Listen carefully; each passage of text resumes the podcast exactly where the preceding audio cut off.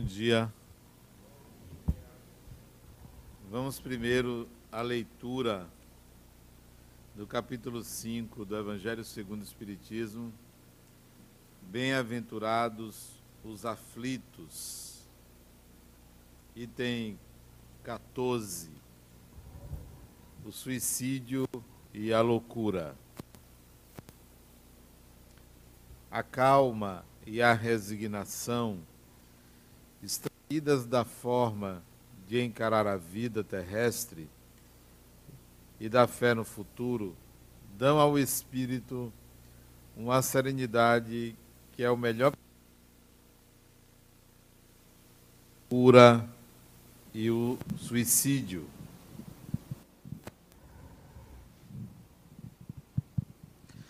Certamente, a maior parte dos casos de loucura são devidos à comoção produzida pelas vicissitudes que o homem não tem força para suportar. Se então, pela maneira como o Espiritismo faz encarar as coisas do mundo, ele recebe com indiferença, com alegria mesmo, os reveses e as decepções que o fariam desesperar em outras circunstâncias, é evidente que essa força que o coloca acima dos acontecimentos preserva sua razão dos impactos que sem ela o teriam abalado. O mesmo acontece com o suicídio. Excluindo-se os que acontecem pela embriaguez e loucura, e que se pode chamar inconscientes, é certo que, quaisquer que sejam os motivos particulares, existe sempre como causa um descontentamento. Ora, aquele que está seguro de ser infeliz apenas por um dia, e que serão melhores os dias vindouros, mantém tranquilamente a paciência. Ele somente se desespera se não vislumbra um termo para seus sofrimentos. O que é, pois, a vida humana em face da eternidade, senão bem menos que um dia? Mas para aquele que não crê na eternidade, que acredita que tudo acaba com a vida, se está oprimido pela tristeza e pelo infortúnio, não vê outro final senão a morte. Nada esperando, acha perfeitamente natural, muito lógico mesmo, abreviar suas misérias pelo suicídio. A incredulidade, a simples dúvida sobre o futuro, as ideias materialistas, numa palavra, são os maiores incentivos ao suicídio. Elas dão a covardia moral. Quando se vê em homens de ciência se apoiarem sobre a autoridade dos seus conhecimentos para se esforçarem em provar aos seus ouvintes ou aos seus leitores que não há nada a se esperar após a morte, não é levá-los à consequência de que, se são infelizes, não há nada melhor fazer do que se matar? Que poderão eles dizer para impedi-los? Que compensação podem lhes oferecer? Que esperança podem lhes dar? Coisa alguma além do nada. Donde é preciso concluir que, se o nada é o único remédio heróico, a única perspectiva, mais vale nele cair imediatamente do que mais tarde e sofrer assim por menos tempo. A propagação das ideias materialistas é, portanto, o veneno que inocula em um grande número o pensamento do suicídio, e aqueles que se fazem seus apóstolos assumem uma grande responsabilidade. Com o Espiritismo, não sendo mais a dúvida permitida, o aspecto da vida muda. O crente sabe que a vida se prolonga indefinidamente para além do túmulo, mas em outras condições. Daí a paciência e a resignação que desviam com muita naturalidade o pensamento do suicídio, numa palavra, a coragem moral. Aí está a análise de Allan Kardec sobre o suicídio e a loucura. Recentemente, analisando a questão do suicídio, eu escrevi até um artigo sobre esse assunto, trazendo uma nova categoria de suicidas. Suicidas não são só aqueles que atentam contra a vida do corpo. Não são só aqueles que se matam de várias formas, agredindo o corpo físico, seja com entorpecentes, seja com venenos, medicações inadequadas, seja com uma arma de fogo, seja se enforcando, se atirando de algum lugar, várias formas de suicídio que agride o corpo. Mas tem um suicida, que é aquele que tem se alastrado, que é o suicida da alma. Ele vive sem sentido. Ele vive sem a propriedade de si mesmo.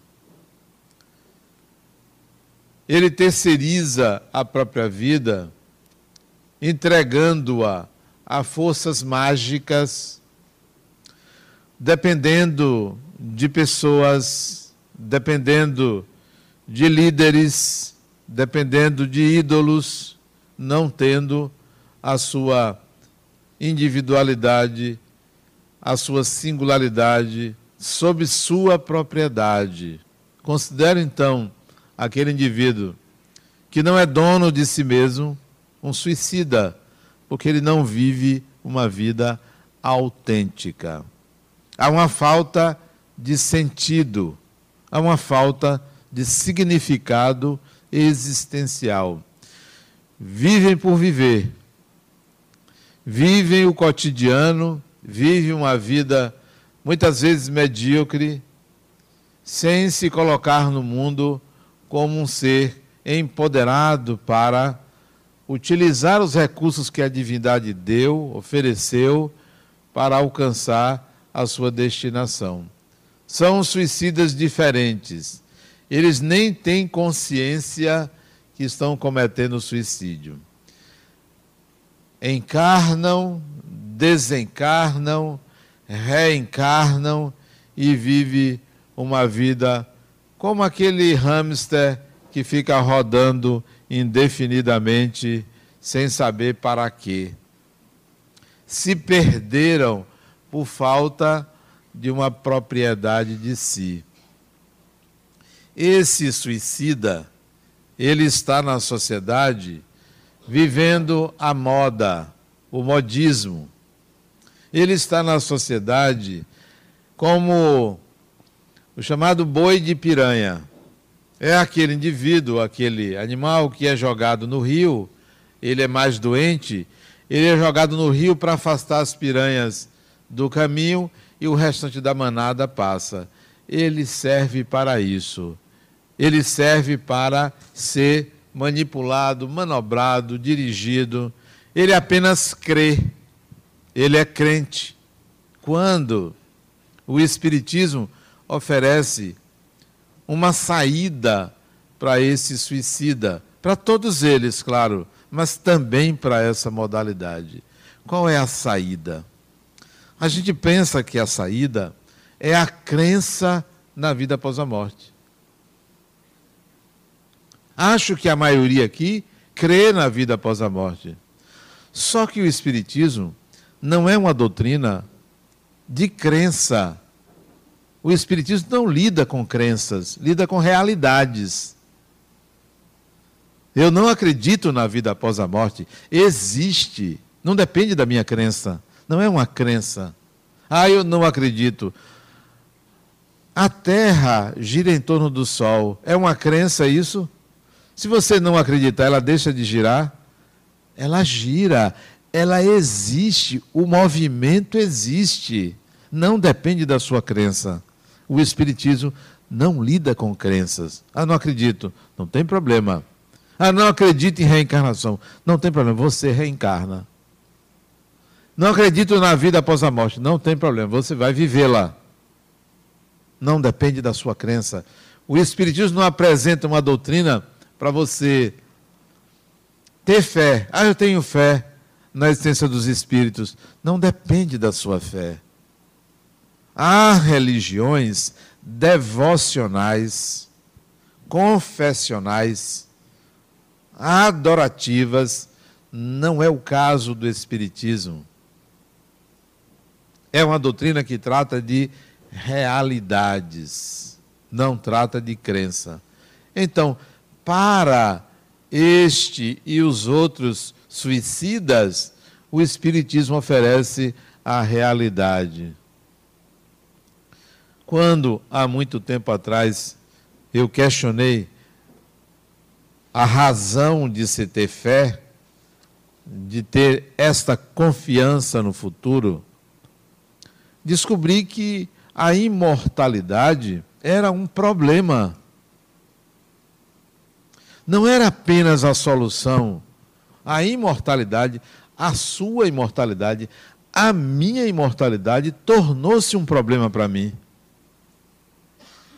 E é preciso que você encare a sua imortalidade como um grave problema.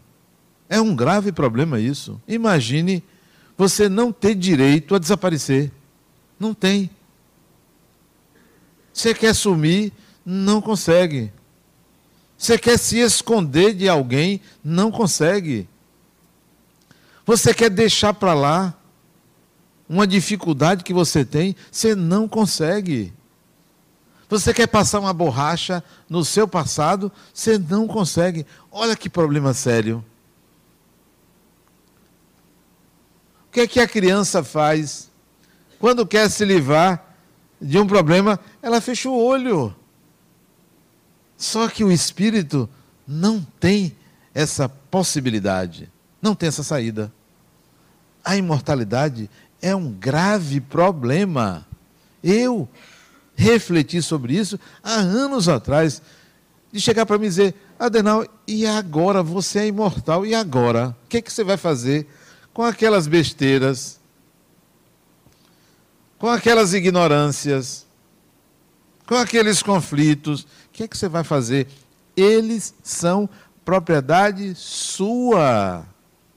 Não tem mais assim: Deus me livre do mal. Adenauer não tem mais isso. Por quê? Porque você carrega um patrimônio com você que é seu. Pronto. Então, é um problema. Quando você pensava que, não, eu não acredito, morreu, acabou. Essa alienação de si mesmo, que é um formato do suicida, não é possível mais com a consciência da imortalidade. E aí eu me vi, como se diz na gíria, no mato sem cachorro. E agora? Sou eu e eu mesmo. Não tenho saída. Não posso mais dizer assim: não, depois eu resolvo. Não tem depois. Eu posso até me planejar para um outro momento, mas eu não posso dizer que não está acontecendo nada dentro de mim. Está acontecendo dentro de você toda uma vida, porque a vida se passa, não é aqui fora, a vida se passa dentro de você, e esse patrimônio é inalienável. Então, a imortalidade me colocou numa nova gíria, numa sinuca de bico. E agora? Aí o que é que o suicida faz? Olha, sabe uma coisa? É melhor não acreditar nisso. Olha o suicídio. Olha a criança botando a mão no rosto. Não, é melhor não acreditar nisso. Não sei se é, não tenho prova. É um e outro, pode ser coisa da minha cabeça. Então, o suicida começa a encontrar argumentos para não lidar com a realidade nua e crua. Nua e crua. Então, a oferta do Espiritismo não é uma crença, é algo que agrava o problema. agrava porque tem que agravar. O que é agravar? O que faz uma formiga? O que faz uma formiga? Eu gosto de ver as formigas. Elas caminham pelo faro lá, acho que é faro, sei lá o nome do negócio.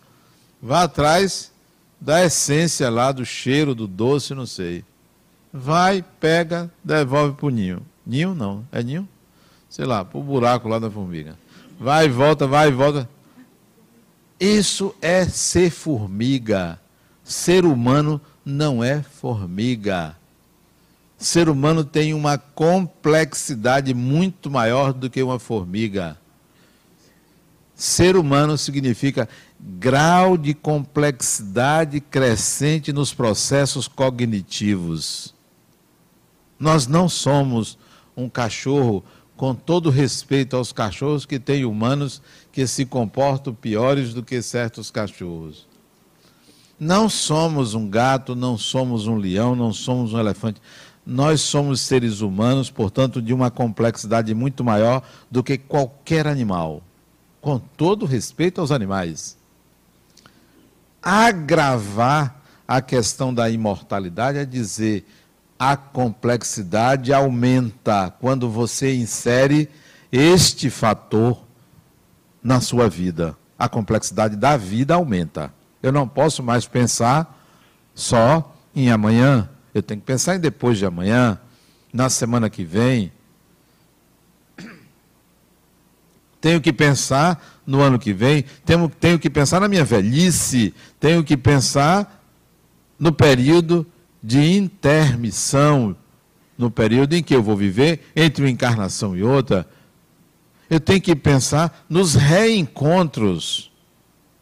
Essa questão do inimigo, acho interessante as pessoas que conservam inimigos, não entendem que a imortalidade lhe obriga a resolver isto.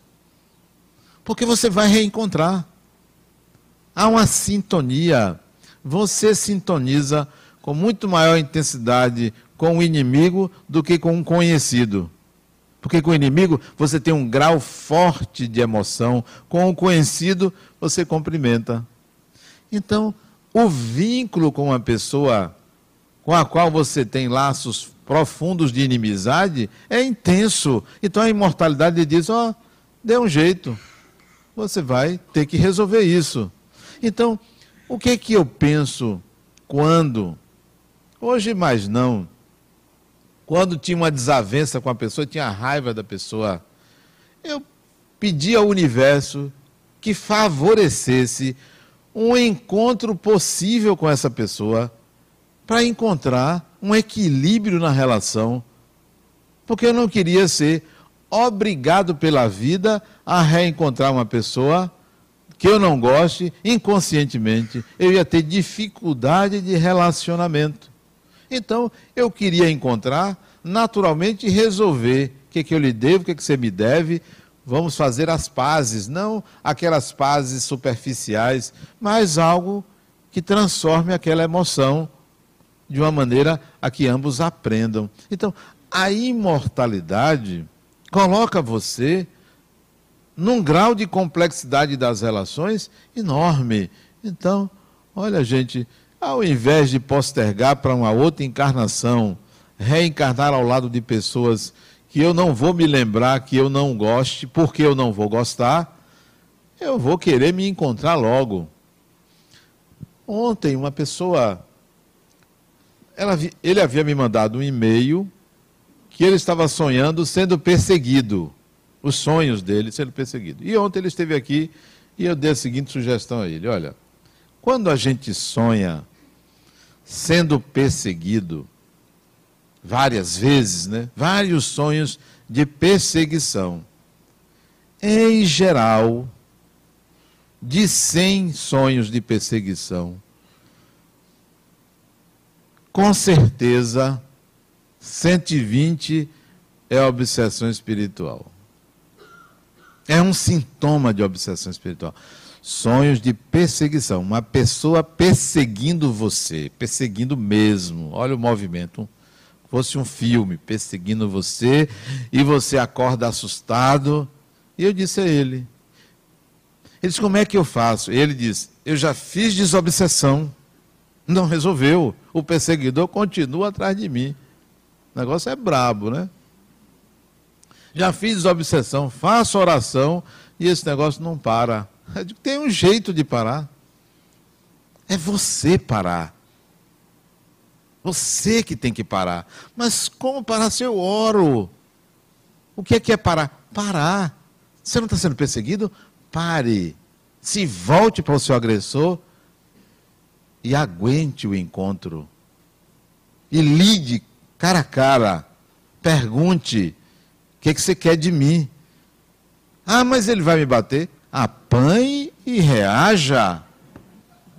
E reaja. Mas reaja para se defender, não para agredir, porque se alguém lhe bate, está louco. Não tem sentido se bater em outro ser humano. Não tem razão quem faz isso. Então, pare. Pare. Entre em contato.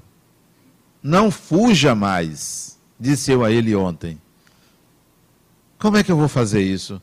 Antes de dormir, imagine a cena. Proponha o encontro. Não fuja mais. Sabe o que é isto? Significa agravamento da condição de imortal. Você não pode continuar fugindo o resto da sua vida. Fugindo. Ah, se fulana vai na festa, eu não vou. Ora, se eu quero ir à festa, fulana vai ser o meu impedimento. Ah, mas ele é a atual mulher do meu ex-marido. Pior para ele ou melhor para ela, não sei. E você vai depender sua vida. Seu espaço, seu domínio agora pertence a outra pessoa? Não tem sentido isso. Isto é inferioridade. Porque a imortalidade nos coloca em contato com quem nós somos. Você não é o que a sociedade pensa de você. Você não é a imagem que você passa para a sociedade.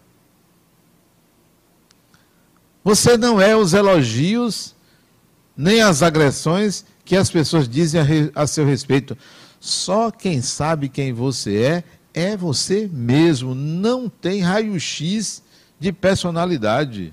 Tem raio-x de osso, de coisas densas no corpo, mas de personalidade ainda não tem raio-x. Não, ainda tem aqueles que pensam que desencarnou, ou até mesmo encarnado, os espíritos sabem tudo que você pensa. O nome disso é paranoia. Não sabe. Não é possível, senão a individualidade humana seria devassada. Então, tem gente que pensa assim, não posso pensar isso porque eu atraio. Como assim? Atração se dá por sintonia, e sintonia se dá por tendência, não por pensar. Atração se dá com o ímã, que é magnético. Por quê? Porque há uma força, chamada força magnética. Então, você não atrai um espírito porque você pensou no vermelho, você vai atrair vermelho. Pensou no amarelo, atrai amarelo. Já pensou que paranoia é isso? Que confusão é isto? Não. O seu pensar é propriedade sua. Ninguém invade isso, ninguém invade sua mente. Agora, suas tendências, o que são tendências? Comportamentos repetitivos, estes formam um traço de personalidade.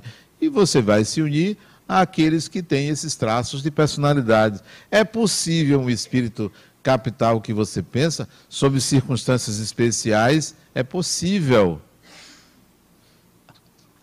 A imortalidade não é uma panaceia.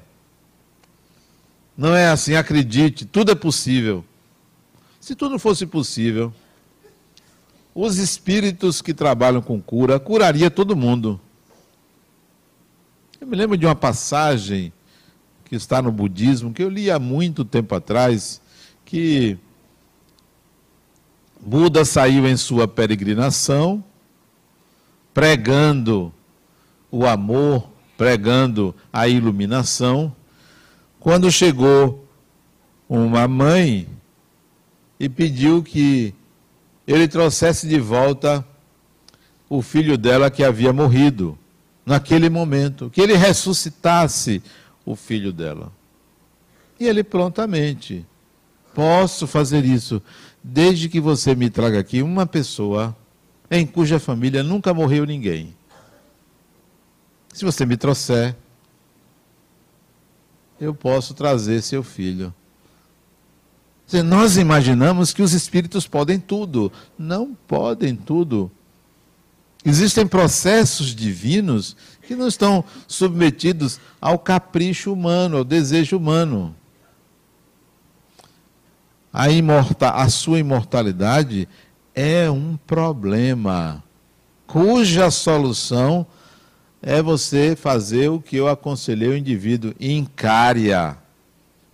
Encare, sim, eu sou imortal, vamos lá. E agora, o que é que eu faço? Não posso pensar da mesma forma que pensava antes, como se fosse um jogo do contente. Ó, faça isso para Deus que você vai ser beneficiado. Isso é medieval, né? Dá um agrado a Deus que você vai se beneficiar, porque ele vai distinguir você. Aonde está a distinção de Deus, se não para todo ser humano? Todo ser humano é especial, então todo ser humano é tratado da mesma maneira. Não tem agrado certo. Não tem agrado certo. A sua imortalidade é um problema a ser considerado no dia a dia, mas para um planejamento de vida.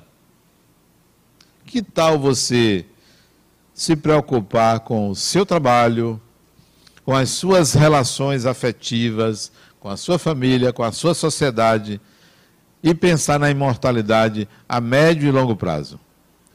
Mas a maioria pensa na imortalidade a curto prazo.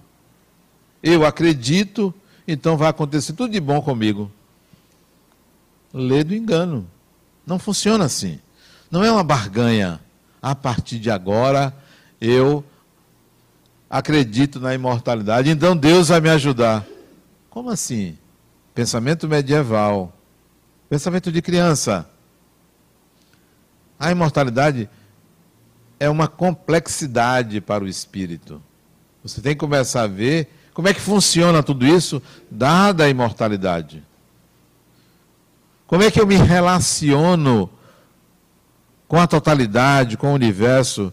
Como é que eu manipulo a realidade a meu favor, já que eu sou imortal, já que eu estou aqui atravessando uma fase, um período, um processo? Ah, mas, Adenal, nada tem sentido para mim. Para mim, até uma formiga tem sentido. Até uma simples formiga. Porque, se você olhar a complexidade que existe em coisas tão simples, tão fantásticas e tão pequenas, que você diz, poxa, esse Criador não tinha o que fazer. Eu estava pensando, anteontem, sobre a fissão atômica. Não sei se vocês têm esses pensamentos. Eu estava pensando sobre a diferença entre fusão e fissão atômica. Você veio na cabeça, o pensamento veio, eu resolvi pensar.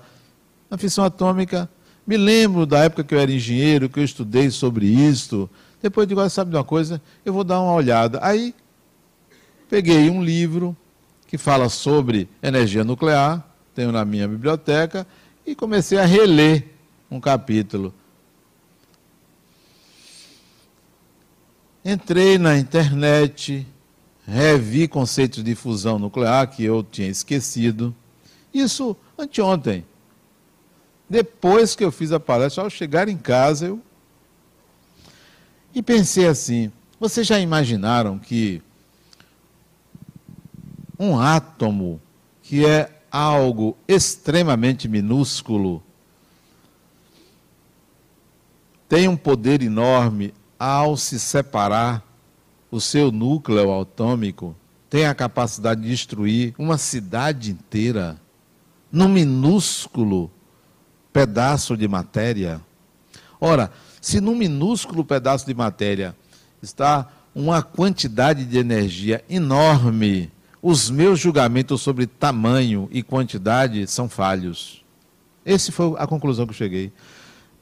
Eu penso assim, pensar nessas coisas só pode ser alguém meio meio atrapalhado, né? Esquizofrênico quase. Mas não é possível você, diante da complexidade da vida, não analisá-la. Mas isso não me tira do eixo da vida. Mas é preciso pensar. O grande problema da imortalidade é que ela te leva a pensar. Você não pode adiar refletir. Não pode adiar. Não há por que adiar refletir. Vou pensar. Posso não pensar sobre isso agora, mas amanhã vou pensar.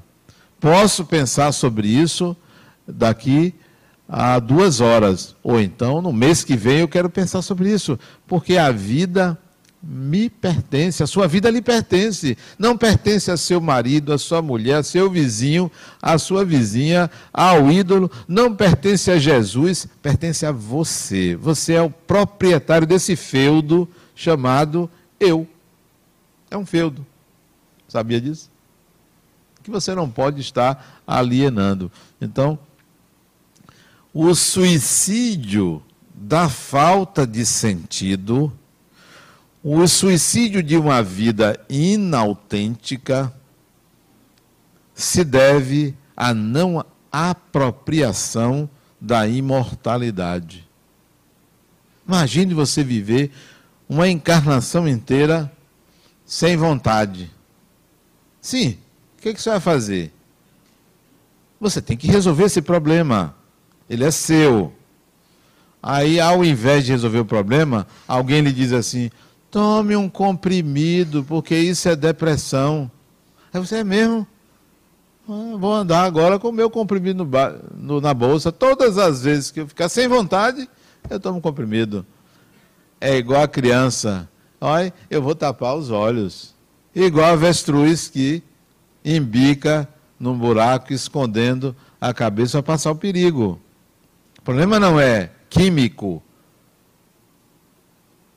O problema é a falta de bases do pensar, que deve levar você a entender a complexidade da existência. A existência é complexa.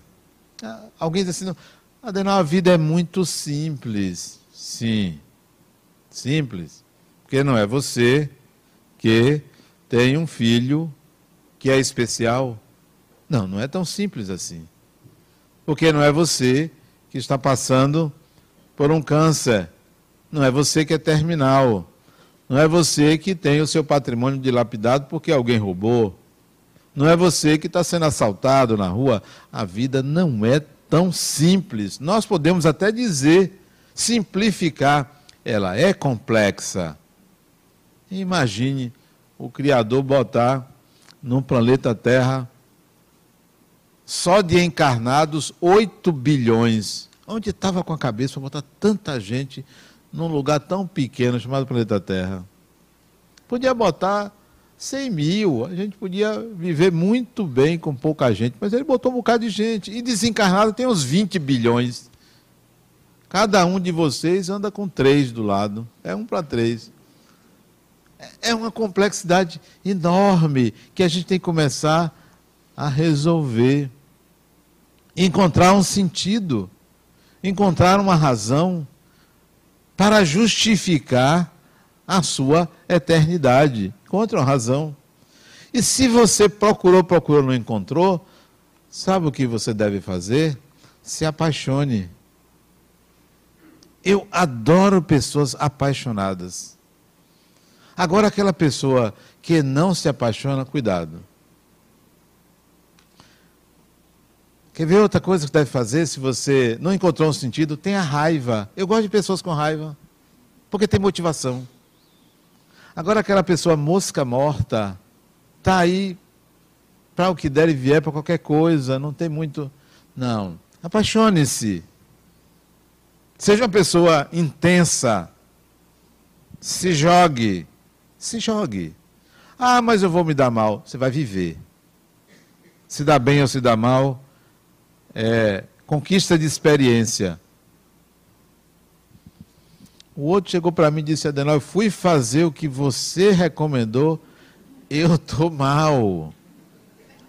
Olha o que aconteceu com ele.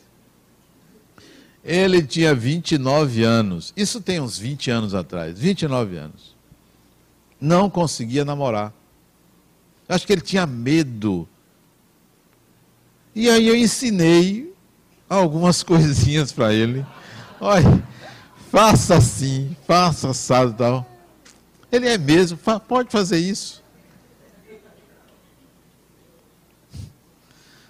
Isso foi em, acho que foi em setembro.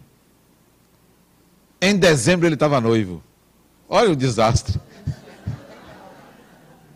E ele arranjou uma noivo, sério, ele estava noivo, em 2 meses, da primeira orientação, ele estava noivo. E ele arranjou uma noiva na espera de um consultório do psiquiatra que ele frequentava. E ela tinha umas psicoses, sabe? E aí conseguiram ficar noivo. E ele aí me procurou de noivo, Adenal, eu consegui, mas agora eu não sei como desfazer.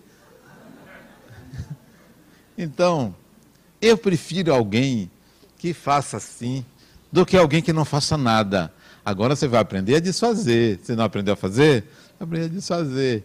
E aí, ensinei a ele, e levou 1 ano para desfazer. O pepino que ele entrou. A vida é complexidade. A vida não é facilidade. A vida não é você chegar ali, ganhar na loteria e resolver tudo. Eu gostaria de ganhar na loteria. Sim, gostaria. Ajudaria bastante, mas eu sei que isso me traria mais complexidade. Imagine uma pessoa que gosta de trabalhar, que trabalha, que se dedica ao trabalho, no campo espiritual, no campo profissional, e de repente ganha 50 milhões. Eu não vou conseguir trabalhar. Eu vou ter que mudar meu projeto encarnatório. Eu vou estar ali atendendo uma pessoa e pensando nos juros, e pensando na praia. Ia me atrapalhar todo. Por isso que, quando alguém diz, se você gostaria de ganhar na loteria, eu disse, pouco, não muito. Porque se for muito, vai mudar todo o projeto reencarnatório. E isto é um problema. Pode não ser para quem quer flanar na vida.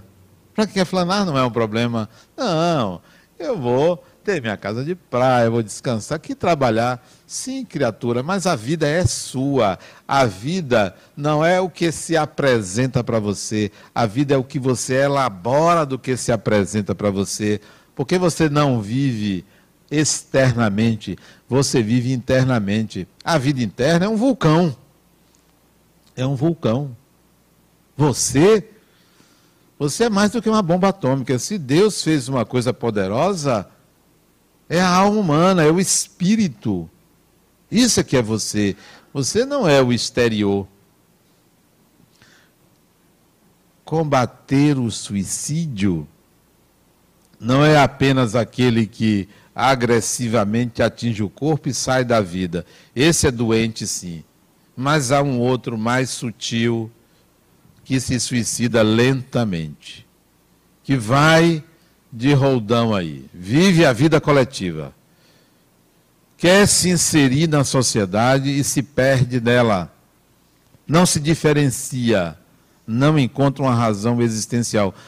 Há muito tempo atrás eu disse, olha, você não me fez, isso eu conversando com Deus. A gente conversa muito, né? Muito, gente boa, muito amistoso. Olha, você me fez com um propósito, e eu quero descobrir o propósito. Quero saber o que estava na sua cabeça quando você disse, eu vou fazer Adenauer. Essa coisa maravilhosa, bela, que você fez. Eu quero saber por quê, qual é a sua intenção.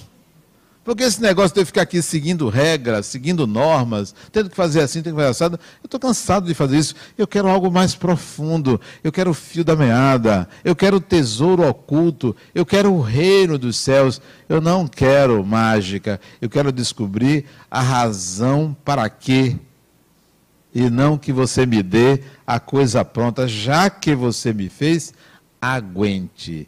Eu não quero acreditar em você, eu não quero adorar você, eu não quero bajular você, eu não quero ficar marcando hora para você me atender, eu não quero ficar nesse vai e vem de pedidos toda vez que tem um problema.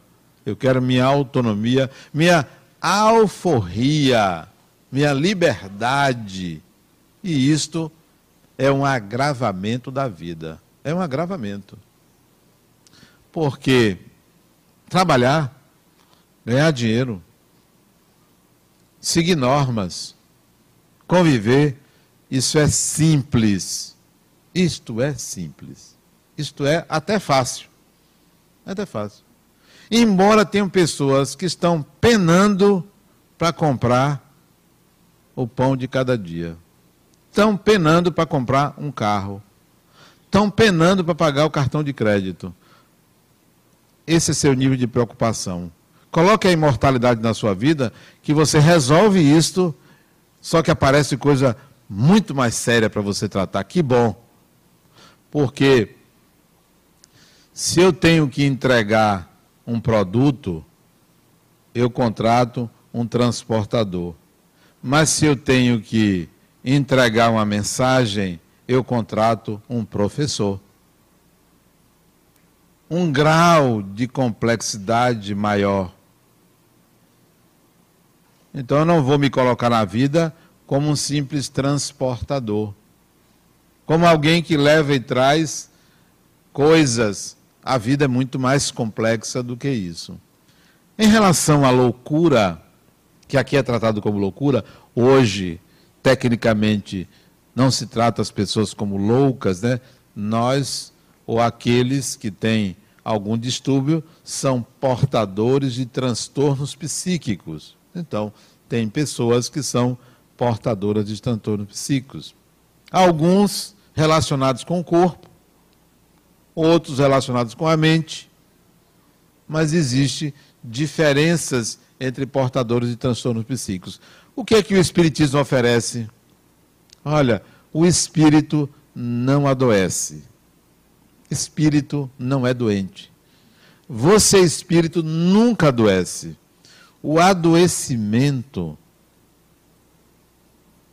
existe no corpo e existe na mente. O que adoece a mente, o que adoece o corpo.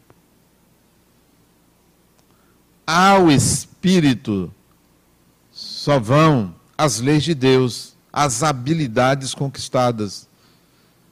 Se há uma doença no espírito, é a ignorância, ignorar. Espírito não tem câncer, não tem AIDS, não tem isso, não tem aquilo. Não tem esquizofrenia, espírito não tem. O espírito que você é. A doença está na mente ou no corpo. Uma pessoa, por exemplo, que tem Alzheimer, que é um transtorno psíquico. Onde é que está a doença? No cérebro. Portanto, está no corpo. A doença não está no espírito, está no corpo. Como o instrumento tem uma doença, o comportamento é alterado. Mas o espírito não tem aquela doença, ela é do corpo. A esquizofrenia, que é uma doença grave, séria, está onde? Na mente, no ego que se divide entre processos kármicos, portanto de vidas passadas, e a realidade presente. A doença está ali na mente, não está no espírito. O espírito sempre foi, sempre será e é saudável, porque somos uma individualidade. Vamos tratar as doenças como representações, tentativas de um equilíbrio que ainda não aconteceu. Se você tem uma ferida, ela é o quê? É o organismo avisando, olha, tem algo que está em desequilíbrio. Vai em busca desse equilíbrio. O Espiritismo oferece exatamente esta visão. E não aquela de que você deve pensar assim, eu estou passando por isso porque eu fiz alguma coisa de errado ou errada. Esse é um pensamento medieval. Você está passando por isto, o que quer que você esteja passando, por uma questão de ignorar. Só de ignorar. Você ignora e a divindade lhe oferece um meio de você aprender. Tudo, absolutamente tudo que lhe acontece, é para que você aprenda alguma coisa E não mais fique perguntando por quê. Pergunte para quê. Para que eu estou passando por isso? Para quê? O que é que eu tenho que aprender que eu ainda não aprendi? A imortalidade é essa condição básica que lhe leva ao entendimento de que há um propósito maior para você. Sem a imortalidade, você vai pensar que Deus lhe fez, soprou do barro, apareceu você e de quebra tirou uma costela sua e fez uma mulher. Tem gente que acredita nisso. Tem. Que foi assim. Eu pergunto a você, será que Deus é um homem? É ruim, hein? Que limitação. Será que Deus é uma mulher? É ruim, hein? Que limitação. É algo incompreensível. A gente supõe. Agora, que há um ordenamento disso tudo, eu não tenho dúvida. Há um ordenamento. Há razões que eu desconheço. Enquanto eu não sei quais são os planos de Deus, eu vou apenas colocar para ele, para esse Deus, que ele teve ter um plano para mim.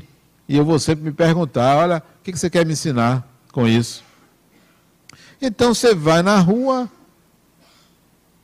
um paciente meu me contou anteontem, que ele veio na estrada e viu um acidente. E foi parando. Só que não era um acidente, era um assalto. Então ele se perguntou.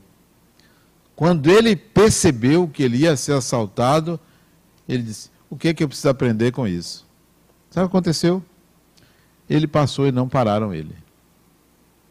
Talvez a pergunta tenha mudado o universo. O universo muda de acordo com o seu querer, a sua vontade. A questão é você dirigir, saber dirigir a sua vontade. Ele não entrou no medo e passou. Isso aqui na BR-324 essa semana. Importante a gente olhar para o problema e se perguntar para quê.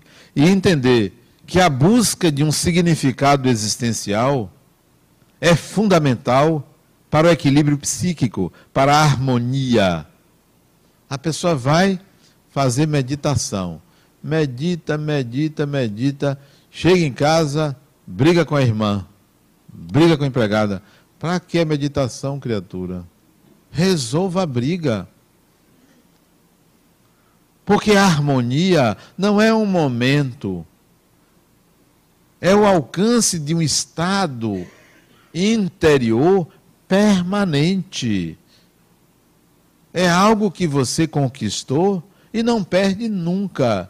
E a consciência da imortalidade propicia esse estado interior de permanente harmonia, mesmo que você utilize eventualmente a raiva, porque somos humanos, não há nenhum ser humano que não tenha raiva. A raiva é um estado de quantidade de energia para ação. É saber usar. Encontre esse sentido, encontre esse significado. A imortalidade oferece isso pelo Espiritismo. Muita paz.